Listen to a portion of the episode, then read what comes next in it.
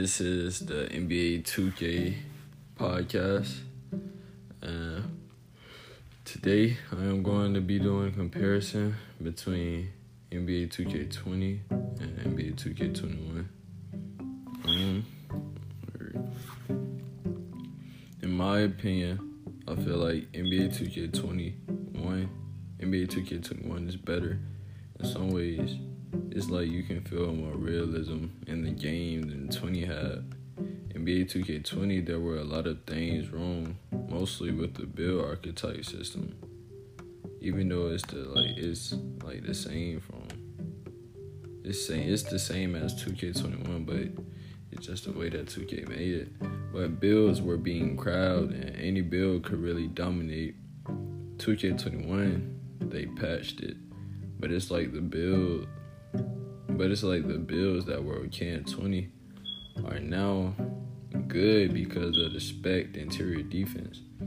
I played mostly in part in NBA 2K20, and the things that were broken, one in, tw- in NBA 2K20, really centers with a low three ball in NBA 2K20 could shoot threes consistently.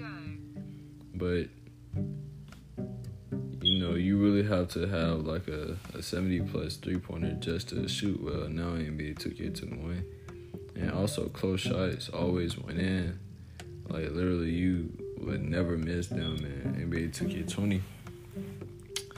But, um, but, but 2K21, you can still make a lot of, make a lot like NBA 2K20, but you have to be like a, a playmaking shot creator or just a good, or you gotta have a good shooting build.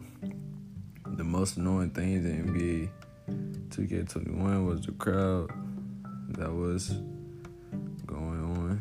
There was there were early release glitches, and people were even able to glitch onto your court, and it happened a lot to other, a lot to popular streamers. And the funniest part was the rep glitch because people who were low overalls or even just like a pro or all star, they would do the legend glitch and have everything in the game. They patched it, but it came right back somehow. And then some other things in the game was like it, it was just a lot of things that were wrong with the game because it, it was never really fun because all the things that went on it's like if you if you make a say if you make a two way slashing playmaker now in NBA 2K21 compared to NBA 2K20. In NBA 2K20, the two way slashing playmaker was the most dominant build because of all the badges it was allowed to get. It was allowed to get Hall of Fame playmaking uh, and Hall of Fame defense. But it also had finishing and shooting badges. And note that you can shoot consistently in 2K20 with a low three ball. So you can have like the lowest it'll go, a YouTuber, the lowest his went was to 47 with a center, but with a two way slash and playmaker, the lowest day three point goal is like a 50. And if and if somebody would have kept theirs at 50 with a two way slash playmaker, and if they really knew how to time their jumper, they would be dominant. But NBA 2K20, a two way slashing playmaker was the most dominant build in NBA 2K20. Now, in NBA 2K21, it's not as good.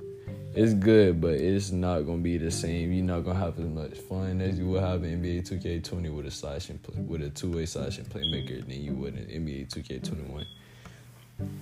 It's like the the way they messed up is that they allowed too much accessibility with the like with the game mechanics. It, it just wasn't made right, and a lot of people were getting mad at NBA 2K21.